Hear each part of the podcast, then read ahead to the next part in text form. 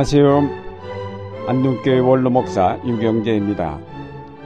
사도 바울은 고린도 후서 4장에서 우리의 삶을 질그릇에 비유하고 있습니다. 질그릇은 깨어지기 쉬운 그릇입니다. 이것은 우리의 생애가 얼마나 많은 좌절과 실망을 겪을 것인가를 말해주는 적절한 비유라고 생각합니다. 사도 바울은 계속해서 질그릇 같은 우리의 육체가 당하는 여러 가지 모양의 시련을 나열하였습니다. 사방으로 우겨쌈을 당하고 당황하는 일을 만나고 박해를 받고 거꾸로 뜨림을 당한다고 하였습니다. 우린 이런 고난을 당하게 되면 낙심하기 쉽습니다. 그 고난에 절망하기 쉽습니다. 포기하기 쉽습니다. 그러나 사도 바울은 우리가 사방으로 우겨쌈을 당하여도 쌓이지 아니하며 답답한 일을 당하여도 낙심하지 아니하며 핍박을 받아도 버림받지 아니하며 거꾸로 뜨림을 당하여도 망하지 아니한다고 하였습니다. 그것은 우리의 질그릇 같은 삶 속의 보물을 간직하고 있기 때문이라고 하였습니다. 이 보물은 하나님에게서 오는 엄청난 능력이라고 하였습니다. 바울은 이 엄청난 하나님의 능력을 힘입어 어떤 고난이 닥쳐도 어떤 어려움이 온다 할지라도 그것 때문에 좌절하거나 절망하거나 포기하지 아니하며 결코 넘어지거나 망하지 않는다는 것입니다. 그런 고난이 닥쳐올수록 오히려 예수의 생명이 자기에게서 빛을 발하게 된다는 것입니다. 고난은 우리의 질그릇을 깨뜨리지만 그러나 바로 그 순간 그 속에 담긴 보물을 드러냅니다. 그 안에 들어있던 예수의 생명이 그대로 드러납니다. 바울은 로마서에서도 비슷한 얘기를 기록하였습니다. 우리가 환란 중에도 즐거워하나니 이는 환란은 인내를 인내는 연단을 연단은 소망을 이루는 줄 알미로다. 그는 고난 중에서도 즐거워한다고 하였습니다. 왜냐하면 고난은 인내를 인내는 끈기를 그리고 마침내 그것은 새로운 희망에 도달하게 하기 때문이라는 것입니다. 고난에서 포기하지 않고 새로운 희망에 도달하게 하는 힘이 바로 하나님께 대한 믿음에서 비롯됩니다. 예수 그리스도의 십자가를 통해 우리 속에 허락하신 새로운 생명은 다시는 죽음을 맛보지 않는 강한 것입니다. 그 생명은 고난을 통해 오히려 더욱 빛을 발하는 것입니다. 쉽게 포기하거나 절망하지 않고 그 고난을 통해 더 강해지고 더욱 그 생명의 힘을 발휘하게 됩니다. 많은 사람이 질그릇 속에 이 보배를 담지 못한 채 살아가고 있는데 문제가 있습니다.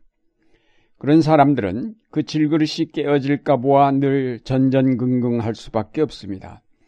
그 질그릇 같은 삶을 지키는 것을 최종적인 목표로 삼고 있기 때문에 고난과 죽음이 두려울 수밖에 없습니다. 그것이 깨어지는 날 모든 것이 끝난다고 믿기 때문에 그것이 깨어지지 않게 하려고 온갖 노력을 다 기울입니다. 그러나 그것은 참으로 어려운 일이 아닐 수 없습니다. 우리가 일생을 살아가는 동안 수없이 다가오는 고난과 문제 때문에 그 질그릇은 계속 깨어질 위험에 놓입니다. 이런 사람들에게는 오직 희망이 있다면 건강하게 살면서 자식들 잘 키우고 행복하게 일생을 살다가 죽는 것입니다. 그러나 그런 소원은 우리나라처럼 격동하는 역사 속에서는 대단히 이루기 힘든 것이 아닐 수 없습니다. 우리의 질그릇 같은 삶을 위협하는 여러 가지 위기는 진정 두려움일 수밖에 없습니다. 그러나 그런 두려움은 미래에 대한 소망이 없기 때문입니다. 질그릇이 깨어지면 거기에 담긴 놀라운 보배가 드러난다는 사실을 모르기 때문입니다. 죽음과 맞설 때 거기에 새로운 생명이 잉태된다는 사실을 모르기 때문입니다. 그러므로 이 고난과 좌절의 때야말로 새롭게 우리 자신의 삶을 돌아보아야 할 때입니다. 무엇보다도 우리가 아무리 건강하게 행복하게 우리의 삶을 지키려 해도 깨어지고 상처받을 수밖에 없는 연약한 질그릇 같은 존재임을 늘 깨닫는 것이 중요합니다. 자기의 약함을 알때 비로소 겸손을 배우게 되며 그 약함을 강하게 하시는 하나님을 바라보게 됩니다. 지식을 자랑하고 재물을 의지하며 권력에 집착하여 자기의 삶을 세우려 할 때는 오히려 더욱 깨어지기 쉬운 것이 우리의 삶이란 사실을 깨닫는 것이 중요합니다. 우리의 삶은 아무리 오늘 과학이 발달하고 또 아무리 경제가 발전한다 할지라도 결국은 깨어지고 죽을 수밖에 없습니다. 그러므로 거기에 모든 희망을 두고 그것만을 위하여 사는 것은 현명하지 못합니다. 오늘 우리 사회가 직면한 여러 가지 위기를 통하여 우리는 우리의 삶을 더 강하게 지탱시켜주는 것들을 다시 찾아야 하겠습니다. 위기를 극복해낼 수 있는 내적인 힘을 찾아야 할 것입니다. 그것은 인내요, 끈기며 절약과 검소함이며 서로를 믿을 수 있는 신뢰의 구축이며 어려울 때 서로 나누며 붙들어주는 사랑입니다. 이런 것들은 내적인 것이며 정신적인 것이며 영적인 것들입니다. 다시 말해서 하나님께서 주시는 선물들입니다. 신앙을 가지고 하나님을 바라볼 때 우리 속에 주어지는 하늘의 선물들입니다.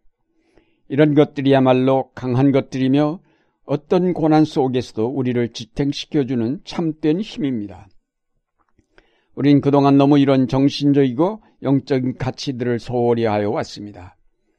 우린 그동안 너무 경제 발전에만 몰두한 나머지 이런 내적인 가치들을 소홀히 하여 왔습니다.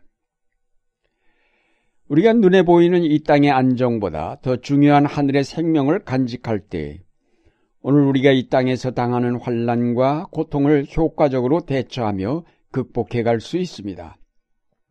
하나의 문이 닫힐 때 또 다른 문이 열린다는 믿음을 가질 수 있습니다.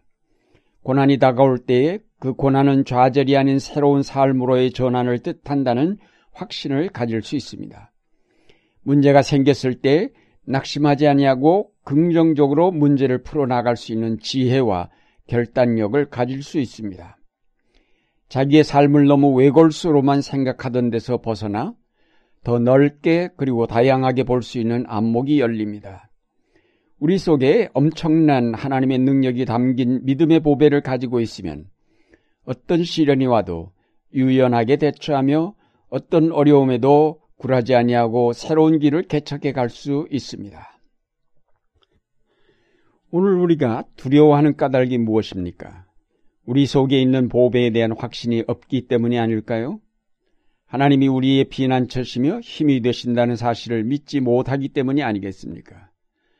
우리가 아무리 사방으로 우겨쌈을 당하여도 두려워하거나 낙담하거나 포기하지 않는 믿음이 있다면 우리가 만나는 어떤 위기도 우리에게 두려움이 될 수는 없습니다. 그것은 오히려 이제 우리의 믿음의 보배가 빛을 발할 때이며 느슨하였던 우리의 신앙을 더욱 분명하게 하여야 할 때입니다.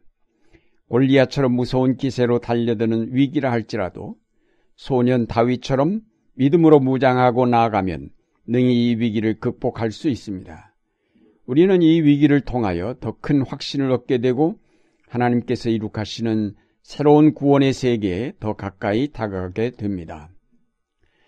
사랑하는 여러분, 비록 지금 우리가 사방으로 우겨쌈을 당하여 어디에도 탈출구가 없는 것처럼 보인다 할지라도 조용히 들어앉아 하나님을 바라보십시오. 그러면 하나님께서 이미 여러분 안에 주신 엄청난 능력을 간직하고 있는 보배가 있음을 발견하게 될 것입니다. 그 엄청난 능력을 발휘하면 골리앗이 문제가 아니며 어떤 위기가 닥친다 해도 문제될 것이 없습니다.